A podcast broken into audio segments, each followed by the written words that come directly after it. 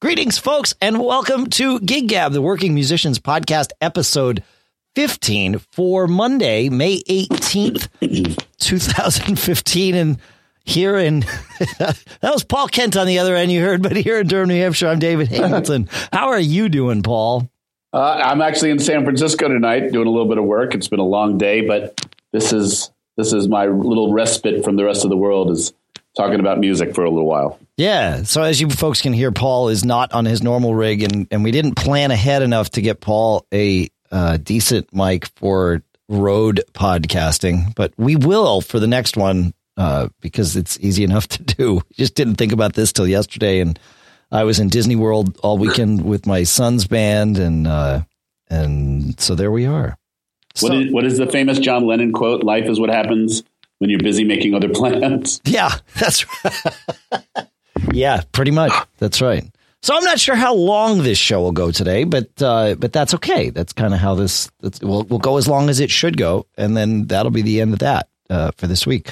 So uh, before we get into our our topics, uh, but but they're fun topics. We have the uh, the benefits and pitfalls of having music stands on stage to talk about here, as well as the importance of asking for money and how to do that. Something both Paul and I have had a little bit of experience with. But before we get into that, uh, I played no gigs this weekend, but I, I watched my son's band play a gig, which I'll I'll tell you briefly about. Um, but uh, did you play any gigs this weekend, Paul? I didn't. I had the weekend off. I went and saw a couple bands. That was like the beginning of the festival season out here. So I went and saw, walked a nice street fair, and there were some great bands playing. A buddy of mine's, uh, buddy of mine's band was out there. That went well. Yeah, he played. He played great, and uh, you know it was a beautiful day. Gets excited for the summer. Well, that's a good thing. Yeah, that's right. Yeah, yeah, yeah. You've got your weather out there has got to be gorgeous at this point, right? Actually, May is not as gorgeous as April was. Okay. Okay. Weird. Yeah. Well, that's how weather goes, I suppose. How about you? Is it do you? I don't even know. We haven't had the conversation. Do you have as many art and wine festivals and street fairs and concert series as we do out here? Well, the, I think the the wine festival thing not as much. That I think that's clearly a Northern California vibe uh, sort of thing. Although I'm sure it happens elsewhere, but we don't. We have some of them certainly, but not not to the not at the frequency that that you do. At least not uh, based on your your gig schedule. No, uh, but we do have like the the summer concert series that you know each town has their own little town green or or whatever it is they've got, and you know a Wednesday night will be the thing in in whatever town. And yeah, yeah, we do. We have those. We we celebrate and, the fact that we get to go outside for part of the yeah. year. Yeah. And do you and most bands, especially cover bands out there, uh, do they agree that these are like better gigs than uh, than club dates. I mean, you're probably playing for more people, often for better money with better hours. They can be. It depends on the town. Some towns do a good job at promoting their summer concert series and it's a thing. And, and yes, then there's lots of people and, and decent money. And some towns do a horrible job at it and you get like, you know, a couple hundred bucks and, and maybe, you know, 40 people want to come and sit in their lawn chairs while their kids run around and might watch you while they're eating a sandwich. You know, out here, they've grown and grown and grown and grown. Most towns have a con- civic concert series. Some of them are huge, two, three, four thousand people. Wow. Yeah. And yeah. In general, they pay at least as good as a club date, often way better. But then there's a couple towns out here that have huge ones that are still freebies. Oh. And well, they get fans because you're playing for again two, three, four thousand people, but um, they don't they don't kick in. Huh. Huh. Well, that that that leads into our uh, our first conversation, but uh, but I'll tell you about the gig I saw this weekend because I'm a proud dad. Uh, my son's my son's jazz band, his school's his school's jazz band is the largest jazz band I've ever seen. They, they usually push about hundred kids. Uh, this year it's small at I think 82 kids and it really is more than a jazz band. Obviously, it, it it's kind of a they call it a studio orchestra, and um, and it it's uh, it was a blast. The kids played for about a half hour down in uh, downtown Disney. They played a full, you know, their set for for a half hour, and um, and people, you know, they were stopping people that were walking by and people were, were watching them. And the, the sound guy came up to me afterwards. I was actually standing by the soundboard. I usually do their sound here at home. So I introduced myself to the front of house guy and just said, Hey, I'm here if you want me. I said, I'm going to stand here because it makes the band director more comfortable if he sees me here, even if I don't say anything to you. You know, he knows I'm here. And, and I said, so I'm here for his benefit. But if you want me here for your benefit, I'm happy to. You know, I really was, I always try to play the political angle and say, look, you know, I'm not here to tell you how to do your job. But if you want to know how, but if you want to know how to do your job for this particular band, uh, I am happy to be that guy. And, and this band cuts from one song to the next without a stop. And so usually by the middle of the second tune, the front of house guy is always like, "All right, let me know. You, know, whatever whatever you know, let me know because clearly I'm not going to have a time, have a moment to catch my breath." And it's like, yeah, pretty much right. that's how it's going to go. But um, so I made good friends with the front of house guy, and when we got to the end of the, the thing, he said uh, he said two things to me. He's like, "You get to work with him, record these guys all the time," and I said, "Well, I don't record them often at all." And he said, "Well, shame on you." For not doing that. He's like, this is the best. He says, I see bands middle, especially middle school bands all day long. He said, "This is the best band I've seen all season, let alone the best middle school band." So that was a that was a nice little moment. So you're a gushing proud dad. Yeah, they played really well. They did. Yeah, my daughter's band. She did this two years ago. Same middle school kind of thing, uh, and it was their worst gig of the year. They, they still played well, but it wasn't. You know, they didn't have one of those moments whereas this band did. So that's good. No, a good conversation for the future is how many kids are getting into bands in your area? Tons here. Are there? Yes. I yeah. don't see it quite as much here. Yeah, I think it's a product of what goes on in the schools. Obviously, um, being in you know being in a band and being a musician around here is seen as a, a very uh, prestigious thing.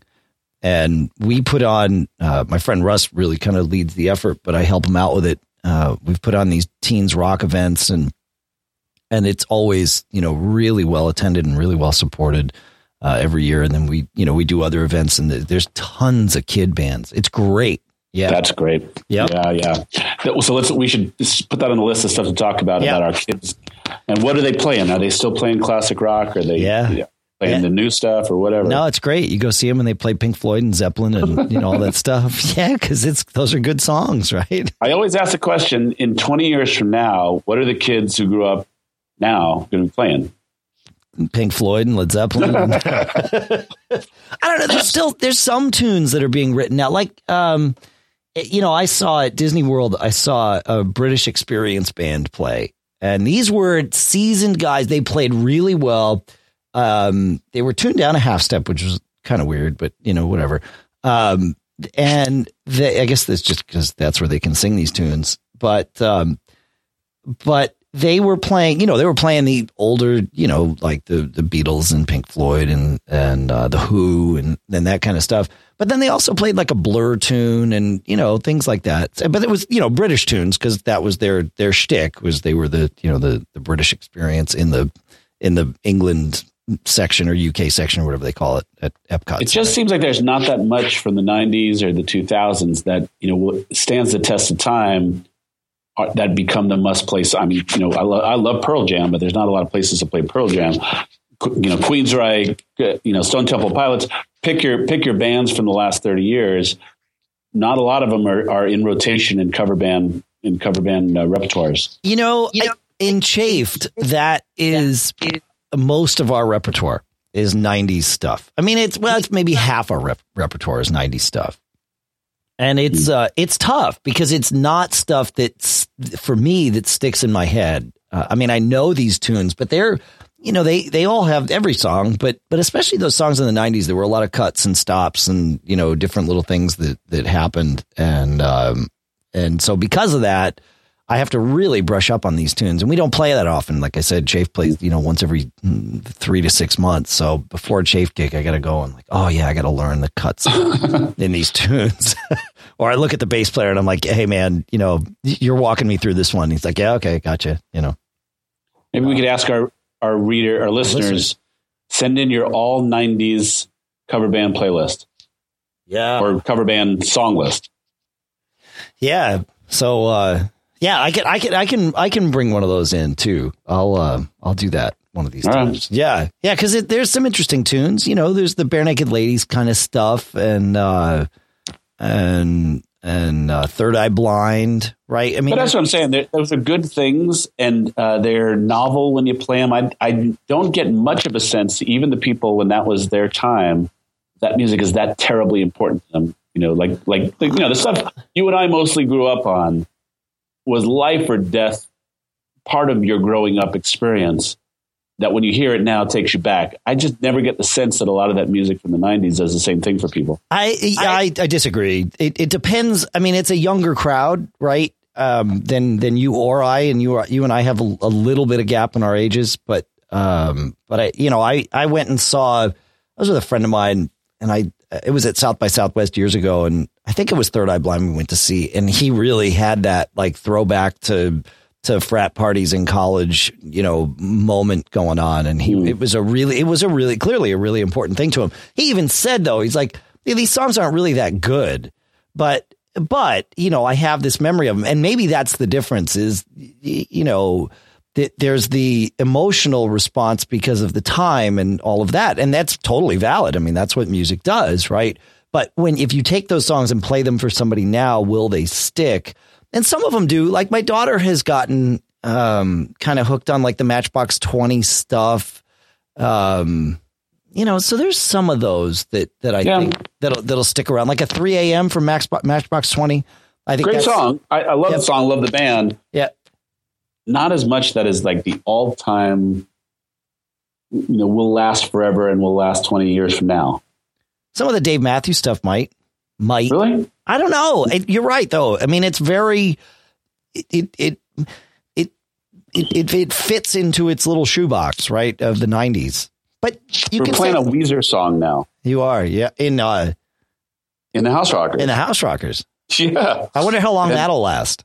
Well, you know, Simon, the other guitar player, he's he's a little bit more up on because he's a guitar teacher and he's teaching kids, Yeah, and so he's um, coming in with some of the songs that you know, he- he thinks works well.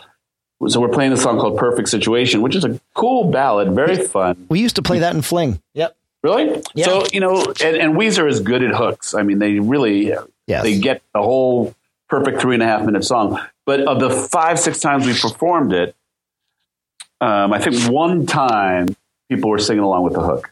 Right. The other time was like no. One one time was kind of like novel dancing. A couple times was they didn't get it at all. So well, I don't know. I'll, I'll keep playing it through the summer and I'll let you know. Yeah, I'm curious how that because I you, you'll note that I said we used to play that in Fling. Now, part of it is the guy who was singing that tune sort of matriculated out of the band, so um, so we didn't have you know we would have had to if we were going to keep playing it, we would have had to reassign a vocalist. Uh, which we did with some of his tunes, like you know, uh, the Cure's uh, "Just Like Heaven." He would sing, and when he left the band, there was no question we were going to keep playing that song, and so I picked up the the vocals on it. But the Weezer tune, yeah, you know, not so much. I, I, we could pull it I'm- out, but I don't know. Yeah. I'm I'm looking for uh, the meaning, the definition of matriculate here. ah, yeah, I'm sure I've misused the word, but that's okay. We're musicians, not English teachers. that's right. Yeah, but you knew what I meant, so that's you I did. Yeah, this- that's all that really matters. Hey, all right, so let's talk about the importance of of asking for money, especially and and you know your your gig, especially that you mentioned the the you know uh, wine festival or town green, whatever it is, you know, summer concert series kind of gig, where somebody says, "Hey, yeah, you get to pay, you get to play for you know a thousand to five thousand people, whatever that number is. That's a lot of people. You do it for you know exposure. Yep. So, actually, so I've been the whole gamut of things. When I was starting the band out and I wanted to get us out there, I would take, and in fact, that one that I told you about that was three, 4,000 people, but no pay. I took that a couple years. And then after a while, I took it if they combined it with a paying gig. And then I punted on both of them because it wasn't, it wasn't enough. But so I, I understand the whole process. And I've gotten a lot more sensitive over the years to the guys who are literally professional musicians. They make their living uh, teaching in the afternoons and then gigging at night, yeah. I've become a lot more sensitive to the concept that if you are a musician, you are part of a fraternity uh, where making a life in the in this field is not an easy thing, and you need to respect it. And so I understand it now, and maybe I can understand it now a little bit better because we get money. But I think that the conversation is important. You sh- you have to be part of the process of upholding the value of live music. Yeah.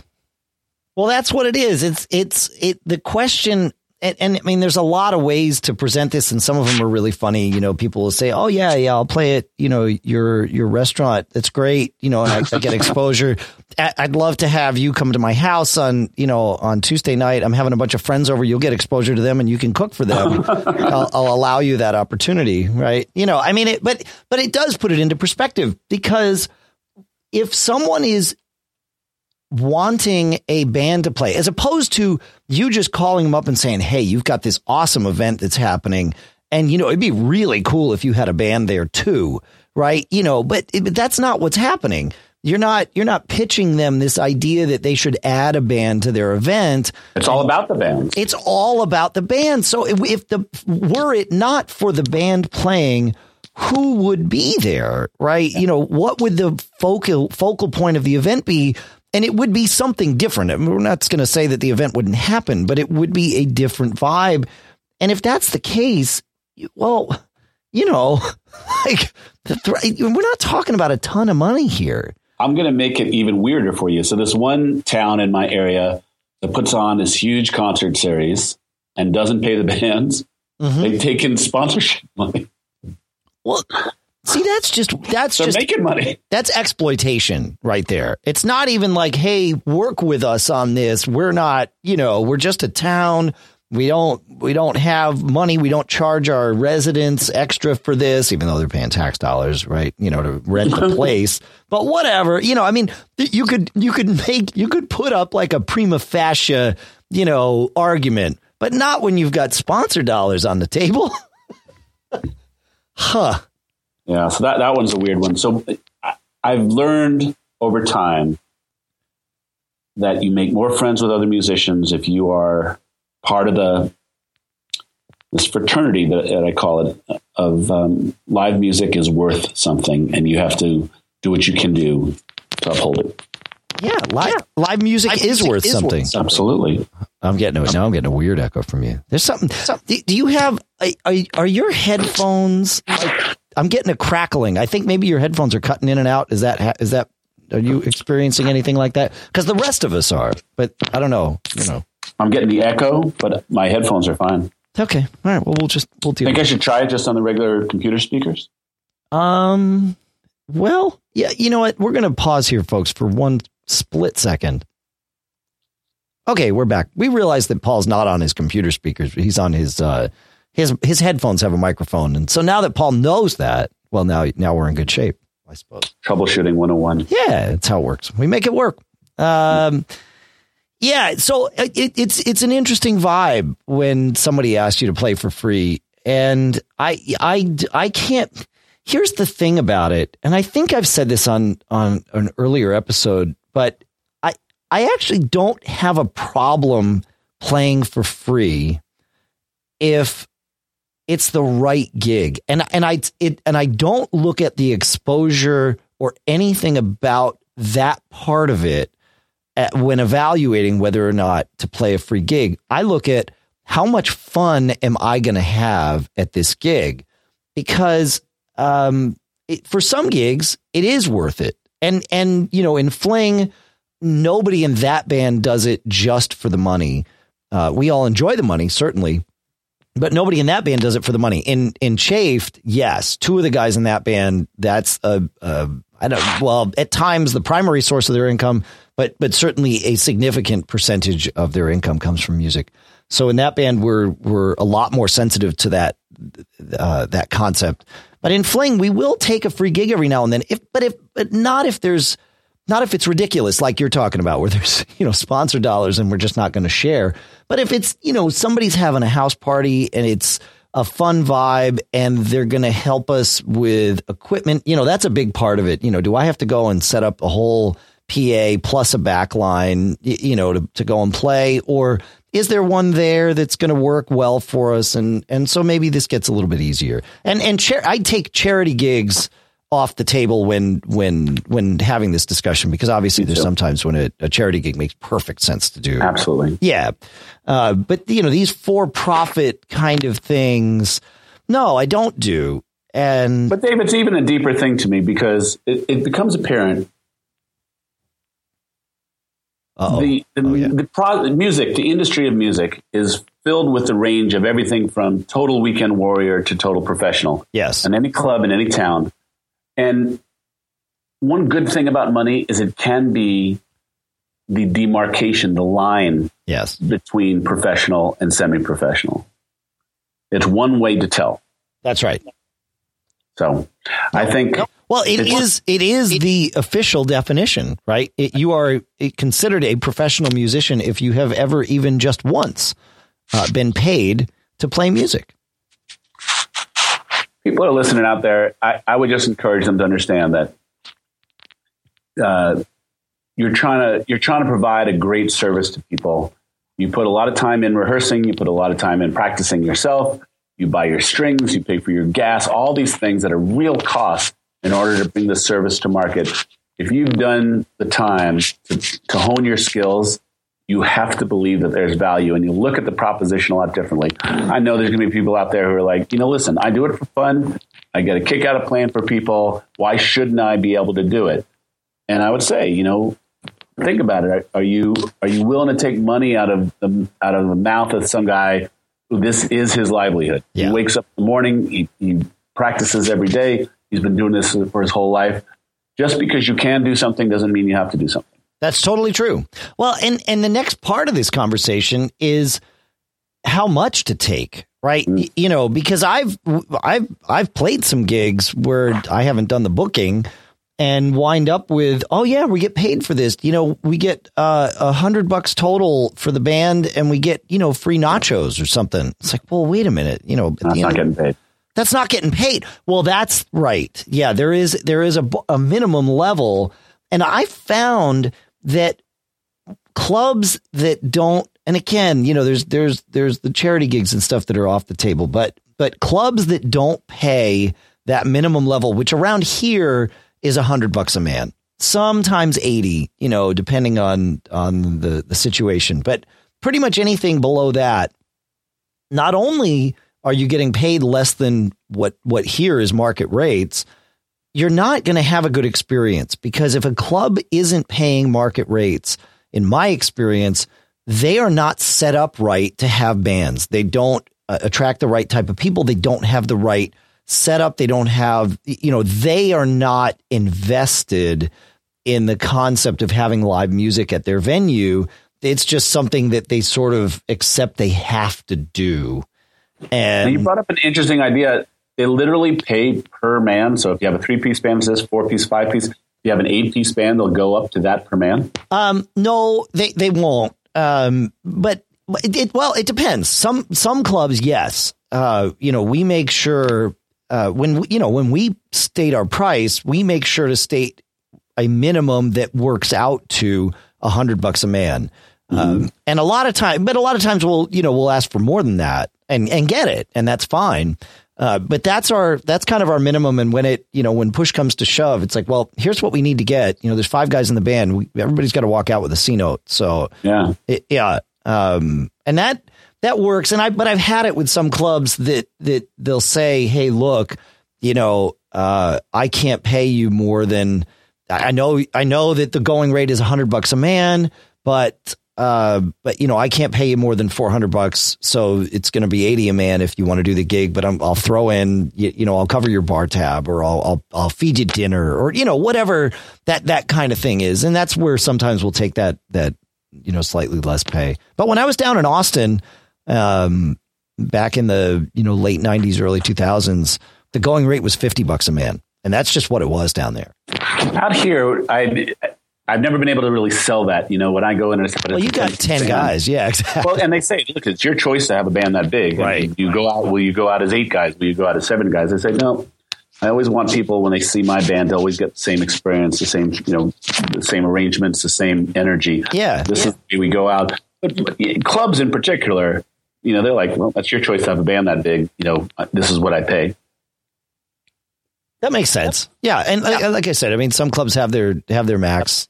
Um, but I've had it where you know some clubs, especially when you get into the acoustic thing, too. You know, they say, "Well, we pay for duos. If you want to bring a trio, that's your choice." Right. You know, here's we pay two hundred bucks, and if you want to bring a trio in, well, you know, it's still two hundred bucks, and mm-hmm. that's you know that's the way that works. So I've I've dealt with both sides of that, but there there is that sort of accepted and commonly known you know baseline of of a hundred bucks a man is where where the conversation starts. But if you're a band that that does well for a club and and that sort of thing, well then you know there's there's more money on the table, and certainly some of these other types of gigs, the the the baseline number is much higher anyway. Yeah, hundred bucks a man out here, especially for my size band, that's considered a good club night. Yeah, eighty average, fifty. Yeah.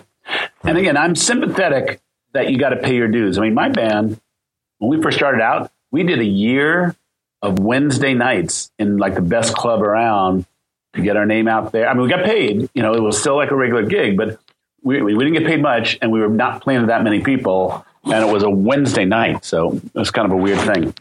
But I think the point of all this, Dave, is uh, that it's that principle, that the, the ethical principle that if you're a musician, you, have to believe and you have to support the fact that you, are providing service, and that service is worth a, a certain amount of money. Just start yeah. there. I'm not saying it has to be a thousand bucks, and I'm saying it has to be two hundred bucks. Just start there, and you'll look at the process differently. And I'll say this: I would imagine there are there are gigs out there. It may not seem like there's that many gigs wherever someone may live, but you actually once you get in there and you start marketing a band and you have a good product, it'll, you'll be amazed that the block parties and the private parties and the corporate events. I mean, there are gigs out there to be had if you're a band worth hiring. Yep. And so you you have to weigh that concept of when you're paying your dues. I mean, I, I, I will say, I'll, I'll admit, my band, I was late to it. I mean, I was really felt like I got to keep a band working to keep a band together. And, uh, and we got, you know, 50, 60, 70 gigs a year. And not all of them were gigs that we should have done. And the band, you know, said, Hey, we paid our dues. We bring a crowd. We bring a great show. We need to get at least hundred bucks a man, and that's pretty much the minimum that we'll go out for now. Yeah, yeah. Well, there you go. Yeah, you set the baseline. You figure out what works. Yeah, but there are gigs out there. I mean, you don't have to take crap gigs just because it's a place to play. No, and and the most powerful, the most empowering moment you might feel mm-hmm is that first gig that you turn down because solely because the money isn't there. It, you know right. that that feeling of walking away from something because they weren't going to pay you what you know you are worth is empowering. Now that's that's another aspect of being a professional. That's right. That's right. Yep. And it's hard though.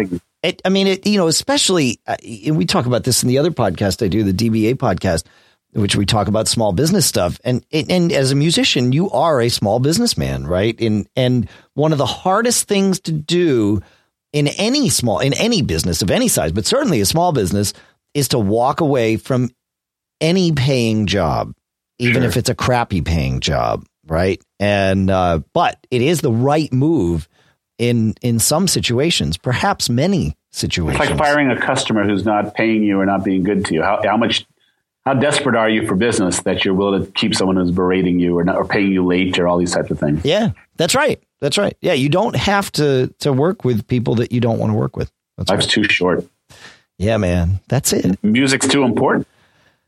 Yeah. Yeah. Yeah, I've all I've often said, you know, if somebody's not going to pay us well and it's not going to be a good experience, it's easier, you know, the stuff's set up in my studio here. We can just come here and play. Yeah. If, if all we want to do is play, and chances are, if somebody's going to pay us, you know, a, a, a crummy wage for a gig, there's probably not going to be anybody in their club anyway. So we might as well just play here where it's easier.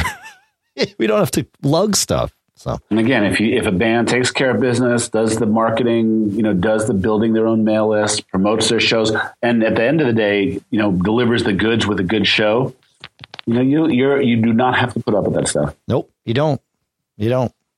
And and and and you know, we've had that conversation of you know, do you bring your following to somebody else's gig, i.e., a club gig where they're just paying you, or you know, do you you work on their following? And it can work out just fine to entertain the patrons of a given club uh, without doing any marketing at all. If again, if you deliver a good product, mm-hmm. but that's what you got to do. I don't. I don't think. Uh, I, I think. I think we're going to wrap this one here, Paul. We can. Uh, we can. We can let the headphone microphone uh, uh, rest. All right. Well, I, apologies if the if the sound was so terrible to anybody. I'll be back in the studio next week, and we'll get back on track with uh, another good conversation. Yeah, man. Yeah. Very good. Hey, feedback at giggabpodcast.com is the place to send email if you've got those songs that belong on a 90s set list, or like Paul said, even better, put us put together an entire set uh, of of 90s music. We'd love to hear that. Uh, we'd love to read it. I don't know if we'd love to hear it. That that remains to be seen. but uh, but we'd love to read it. So feedback at giggabpodcast.com. And please do head into iTunes and leave us a review. We would we would most definitely appreciate it. It helps promote the show. So if you're hearing the show and you have not yet jumped into iTunes to uh, leave us a review, it doesn't take very long and it really does help us and it helps you because the more listeners we have, um, the the bigger the pool that we can we can pull from in terms of concepts for for future shows, and we're going to be bringing you some interviews and things like that. So we'll, we'll keep it fun. And one last thing is we have a Facebook page, facebook.com slash gig gab podcast. That'll do it. Awesome. We'll see you next week, folks.